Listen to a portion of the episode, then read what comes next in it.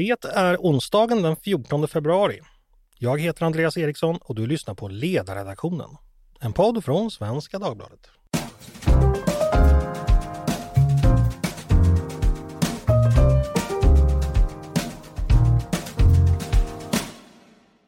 Varmt välkomna till oss och glad alla hjärtans dag, alla ni som firar. Det hoppas jag att ni är många som gör. I fredags förra veckan förklarade Socialdemokraterna att man inte längre har förtroende för sin riksdagsledamot Jamal El-Haj och uppmanade honom samtidigt att lämna sitt uppdrag i riksdagen. Men i måndags förklarade Jamal El-Haj att han, det tänkte han inte göra, utan han lämnar partiet och tänker sitta kvar i riksdagen.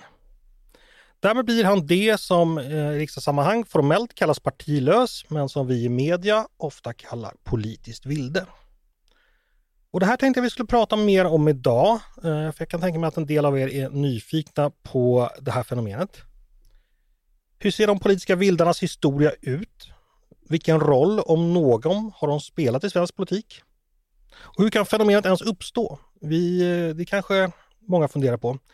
Vi röstar ju på partier. Hur kan då personerna som inte längre är kvar i partierna sitta kvar? Det tänkte vi skulle fundera mer på idag, och då har jag med mig en gäst, nämligen Peter Esaiasson, professor i statsvetenskap vid Göteborgs universitet. Varmt välkommen hit, Peter. Tack för det. Jag tänkte börja med själva ordet vilde, som en del tycker är lustigt och andra tycker är lite nedsättande. Eh, vad kommer det ifrån? När börjar man använda det? Ja, det hänger ihop med partier och egentligen beteckningen partilös då. Och det dök upp i slutet på artonhundratalet när vi för första gången fick stora sammanhållna partier i riksdagen, och då fanns det vissa personer som inte kände sig hemma i någon av de partibildningarna, eller kanske framförallt då det, det stora lantmannapartiet, och de fick man ha något namn på, och då, då kallades de, då dök det namnet upp på politisk bild. Maverick säger man på, på engelska. Finns det, det något nedsättande i det från början, eller?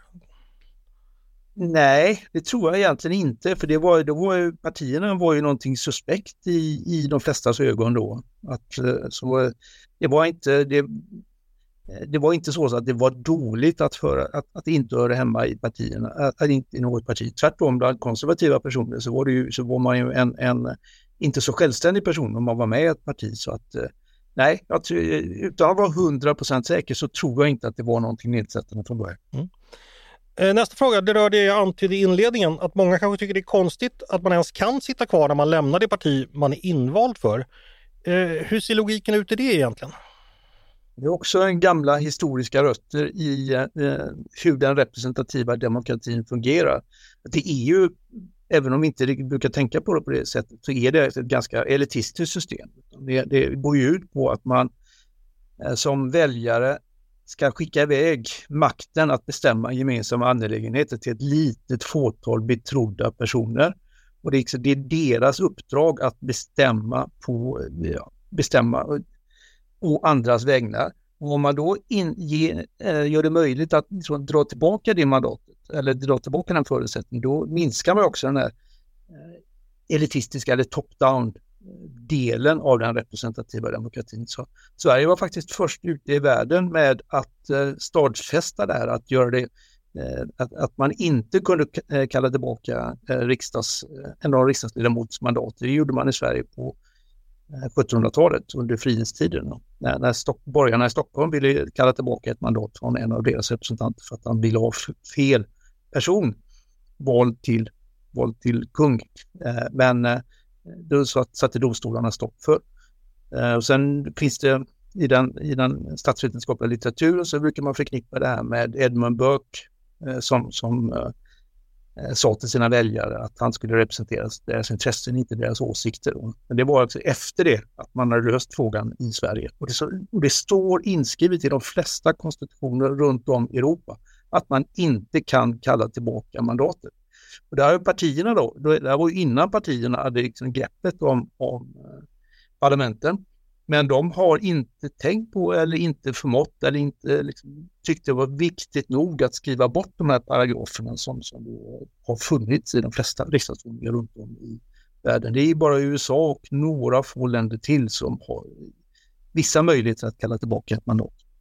Ja, för hur skulle en alternativ ordning se ut? Är det helt enkelt när man skriver om lagen och säger att eh, ja, man åker ut ifall inte partierna längre accepterar den? Eller hur, hur skulle det rent formellt behöva ändras? Ja, precis så. En jurist skulle formulera det lite annorlunda, men eh, exakt så. Liksom, det krävs en lagändring för att det ska, det ska vara möjligt. Och hittills har partierna inte, eh, grundlagsändring är det till och med, så eh, hittills har partierna inte eh, tyckt att det var värt besväret. Tror du att det är någon inom partierna som är sugna på det här, att man, det är någonting man går att fundera på? Ja, just nu är det väl garanterat det. Ja, det kan man tänka sig. Vet vi någonting om vad väljarna tycker om det här? Om de känner sig stötta eller besvikna på att man har röstat på Socialdemokraterna och sen helt plötsligt blir det någon, någon annan som sitter på, på mandatet? Ja, det beror nog lite på vad man tycker om personen i fråga. Och man, ibland kan det ju vara så att man står upp för ett värde då som... som Så att, så att man lämnar partiet för att man är, kanske har någon, någon uppfattning i någon viss fråga. Då tycker man, då, då har man ju sina sympatisörer. Men annars är det. Och det är ju också så att det finns en misstänksamhet från, från medborgarna. Att om man frågar med väljarna eller medborgarna, hur vill du ha det? Vad ska partierna göra som du vill eller som väljarna vill? Eller ska man göra som, som partierna vill? Och tycker det bäst att det ska vara som man ska följa väljarna då. Så att... Eh, Det är inte så, så att man älskar partierna, partidisciplin och partiernas grepp om, om ledamöterna i princip. Men samtidigt om man ser de här enskilda personer som vad det verkar vara ute efter sitt eget intresse. Det är också, det är inte heller någonting som man gillar. Så det, det stora fenomenet är nog att det blir att de flesta, väldigt många människor bara tycker att de är konstiga, det de håller på med det här, med partierna, politikerna. Kan man ta det här systemet som gör att då man kan bli partilös och ändå sitta kvar? Om man ställer frågan rakt ut, är det bra eller dåligt för demokratin? Kan den frågan ställas och vad har den i så fall för svar? Ja, alltså, du, du, det ligger ju i själva din formulering av, av frågan. Och kan man ställa den frågan ens? Att det, det är komplext, men om man ändå ska ge ett enkelt svar så ska jag säga ja, det är huvudsakligen dåligt för, för den, i alla fall den partibaserade representativa demokratin. För det, det är ju så mycket i som... Partierna har ju så stark ställning i att det här landets politiska system ska funka. Och en av de centrala sakerna där det partierna fortfarande har grepp är ju över riksdagsledamöterna. Att partigrupperna håller ihop. Om partigrupperna skulle börja lösas upp, om det skulle bli mindre grad av partidisciplin, om partiledningarna, då skulle partiledningarna ha svårare att göra uppgörelser, träffa uppgörelser mellan olika partier och det skulle bli mer kaos och svårare att förutsäga vad som händer. Och då vore det vore åtminstone en annan typ av demokrati, representativ demokrati och förmodligen sämre. Så, så det här, när det börjar dyka upp vilda så kan det vara ett uttryck för att partierna håller på att tappa greppet över sina, över sina representanter. Och det är, det är ett annat system och förmodligen ett sämre system om det här drivs eh, långt. Mm. Ytterligare en fråga som jag misstänker inte har något definitivt svar, men jag skulle ändå vilja höra vad du tänker om det. Det rör personval. Eh, Jamal El-Haj är ju inte personvald, men han fick ganska många personröster tjugo arton. Drygt tre tusen stycken. Han fick färre senast. Men skulle du säga att det spelar någon roll i det här sammanhanget? Tror du att en personvald person som lämnar sitt parti uppfattas som mer legitim? Att han eller hon så att säga har ett starkare mandat att följa sin vilja då? Eller hur ska man tänka kring det? Ja, det tror jag. Men inte bara personröster, utan också om man har en egen profil i förhållande till sina väljare så att man har en distinkt väljargrupp. Och det kan man ju ha även om man inte får många personröster. Man kan ju ha en stark väljargrupp utanför den egna valkretsen till exempel. Om man är, man är en talesperson för en viss åsikt eller en viss uppfattning eller en viss förhållningssätt. Och, då, det, och det kan man som sagt vara utan att man har, i det, som i det här fallet, att Malmöväljarna har röstat på El-Haj. Mm. Så, så, ja, det spelar roll. Eh, Magdalena Andersson, hon sa ju tidigare i veckan att hon finner det, citat, oacceptabelt att El-Haj sitter kvar. Eh, och då undrar jag, egentligen hur oacceptabelt är det ur partiernas synvinkel? Är man så att säga arg på riktigt på El-Haj? Är det här verkligen oacceptabelt utifrån eh, ett partis logik? Ja, det tror jag. Det är alltså partierna, partiledningarna är väldigt mån om partidisciplinen, att man ska kunna hålla koll på sina ledamöter. Och hänger ihop med det som man pratade om förut, att det är, Sverige är ett partibaserat top-down-system. Det, det är så det är tänkt att funka. Och om eh, allt som hotar den, den ordningen är ses som, som ett hot då från partiledningarna. Så det, ja, de menar absolut allvarligt. Vi ska lämna El-Haj för tillfället och prata lite om historien, för att vi har ju haft vildar eller partilösa tidigare. Eh, senast Amineh Kakabaveh, henne ska vi prata speciellt om sen, tänker jag. Men, men först ska jag väl höra vildar tillbaka i politiska historien. Hur vanligt har det varit och vilken roll, om någon, har de, har de spelat? Har, de, har en partilös person kunnat eh, använda sitt mandat till någon, någonting politiskt även efter att man lämnat partiet? Ja, det, det har ju hänt. Det har faktiskt blivit vanligare om man med, med modern tid menar enkammarriksdagen och de utjämningsmandaten som så har det blivit vanligare nu än vad det var under den gamla tvåkammar, tvåkammartiden. Även om eh, alltså den kanske viktigaste personen, han, han, han eh, in, viktigaste bilden då, det var en person som inte, han valde inte själv att bli eh, vild utan han sparkades ut av sitt parti, och då tänker jag på Ture Königsson i den, omröstningen om A T P i slutet på femtiotalet, när han som var, han var en folkpartist som valde att lägga ner sin röst i, i den eh, avgörande omröstningen om, i en helt jämn parlamentarisk situation så att vi fick A T P i Sverige. Och då, det var ju inte någonting populärt i, i Folkpartiet att han gjorde på det sättet. Så att han, så att han, blev, han gjordes till partilös även om han inte själv lämnade. Sen är det, kan man ju använda den här, om man, om man är en strategisk aktör så kan man använda rollen som vilde eller partilös för att bygga upp en ny politisk plattform. Och det gjorde ju de båda A P K-representanterna som lämnade V P K nitton sjuttiosju, eller så de, de, två representanter i V P K som lämnade partiet för att bilda det nya partiet A P K, det arbetarpartiet kommunisterna. De satt kvar i riksdagen eh, och eh, använde då riksdagspositionerna för att bygga upp sitt, eh, sitt nya parti. Eh, Gudrun Schyman gjorde samma sak. Hon är det kanske den allra mest framgångsrika politiska bilden. Hon hade ju, använde ju hela sin tid i riksdagen till att lägga grunden för feministiska initiativ. Det är kanske den, eh, den stora saken. Man kan säga det att eh, de här A P K, de som bildade A P K, om vi nu pratar konsekvenser av vilda, så fick de mycket stora konsekvenser i valet sjuttionio indirekt. För att om inte de hade funnits, det partiet hade funnits, då hade V P K fått något mandat till. Och vi hade fått en socialdemokratisk regering sjuttionio istället för att Fälldin kunde då väljas om som, som statsminister. Så visst, det kan ha eh, politiska, politisk betydelse. Mm. Om vi då övergår till Kakabaveh, som då hamnade i en väldigt speciell situation, för att hon hade ju då den enskilda utslagsrösten i riksdagen ett tag.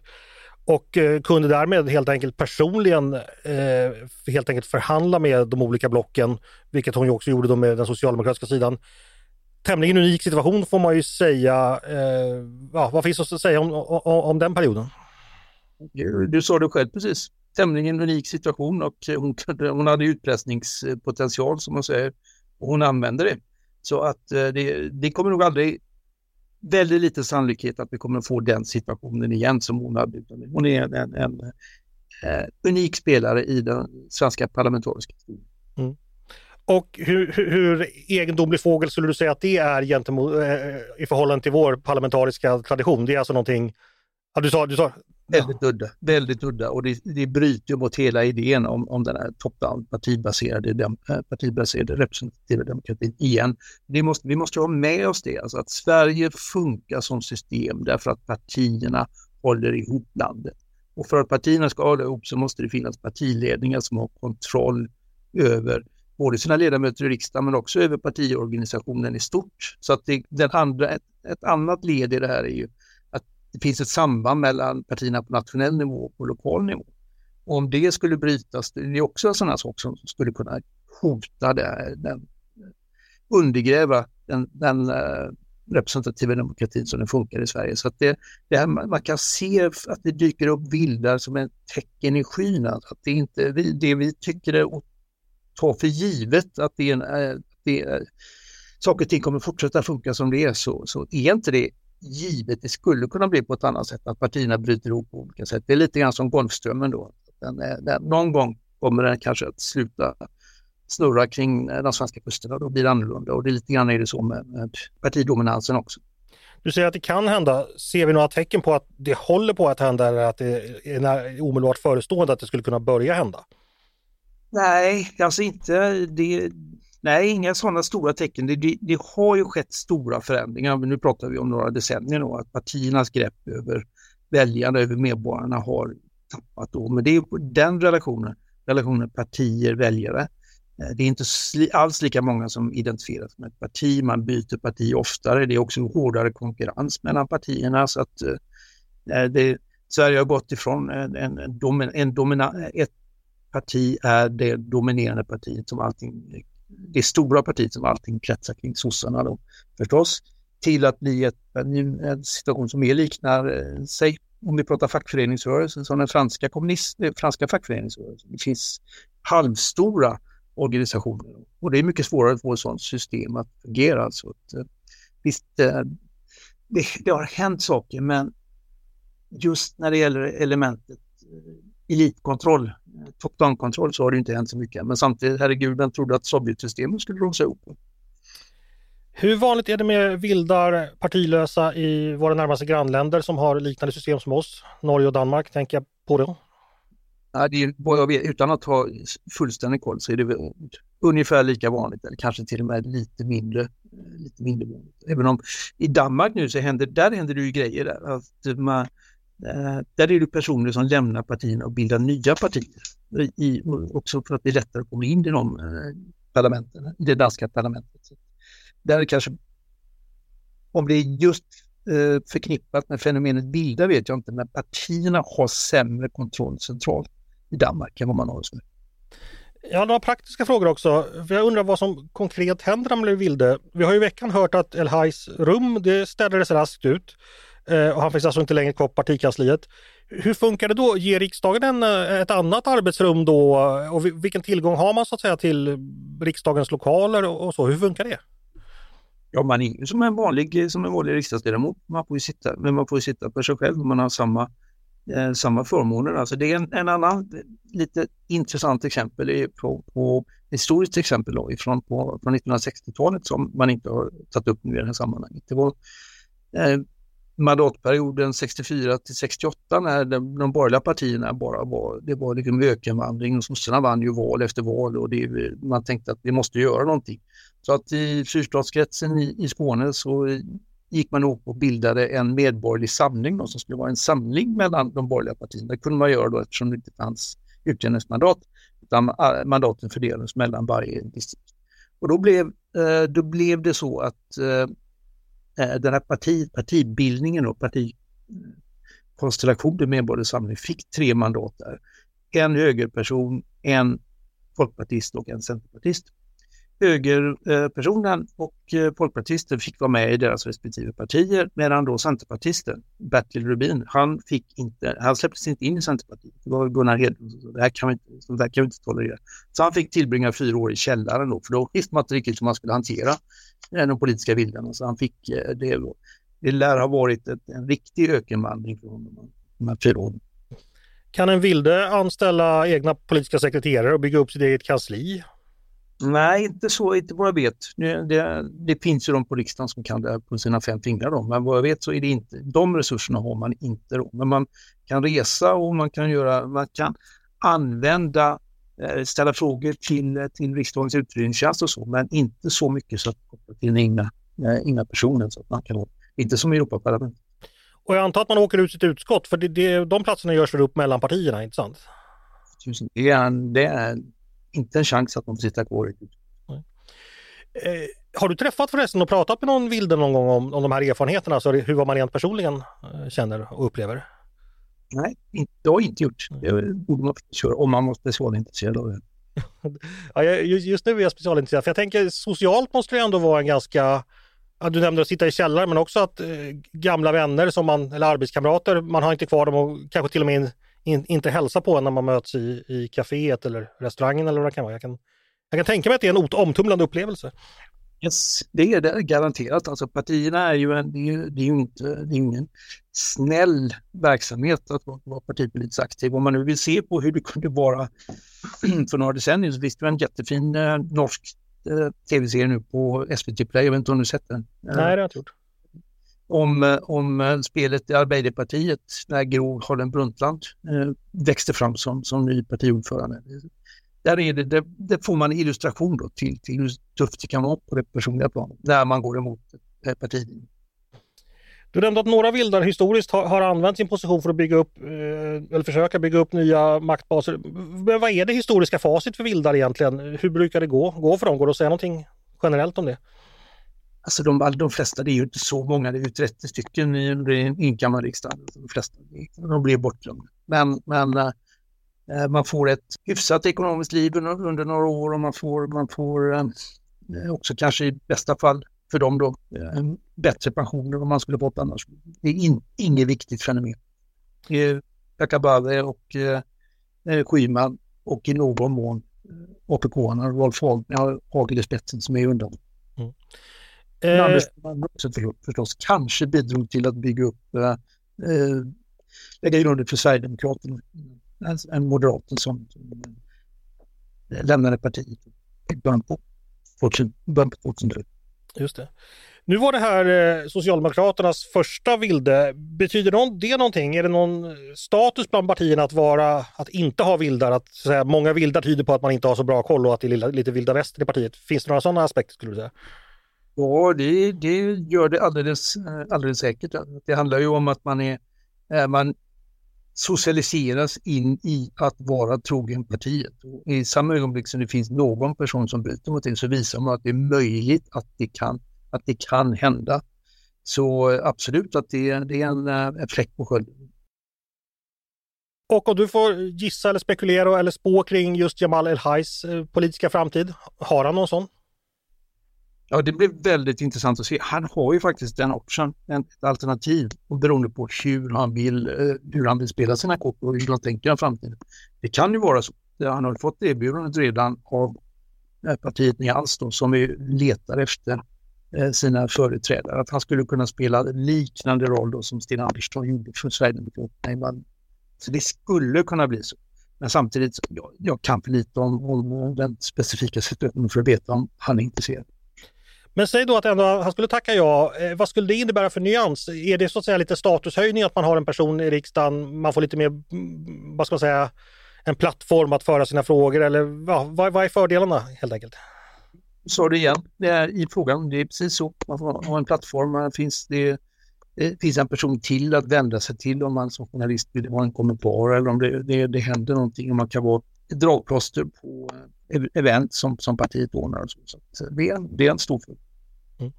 Jag ska tillägga en sak här faktiskt. Jag har ju tidigare jobbat inom opinionsbildning och att ha en person avlönad, alltså någon som inte behöver göra någonting annat eller har ett annat jobb att tänka på, det kan vara värt ganska mycket i opinionsbildningssammanhang. Jaha, men då har vi lite bättre koll på vildar tack vare Peter Esaiasson. Peter, vill du tillägga någonting här eller någonting ytterligare tycker lyssnarna ska ha med sig kring just frågan om vildar och El-Haj? Nej, egentligen kanske inte. Det är bara att man kan ju ha det i bakhuvudet att, eh, som jag försökte prata om förut, att vi har den partibaserade top-down-demokratin som, som vi har. Den ska man ju tänka på, både fördelar och nackdelar. Och när man ondgör sig över partidisciplin och partiernas behov av att hålla koll på sina ledamöter så ska man tänka på att man ska inte jämföra med den ideala världen, men man ska jämföra med hur det vore att vara medborgare i en stat där partierna hade sämre grepp om medborgarna och jag tror att de flesta skulle tycka att det var en sämre stat. Så skäll inte på partidisciplinen, det är väl så budskap. Skäll inte på partidisciplinen får bli dagens uppbyggliga avslutning. Stort tack Peter Esaiasson, professor i statsvetenskap vid Göteborgs universitet för att du gästade podden idag.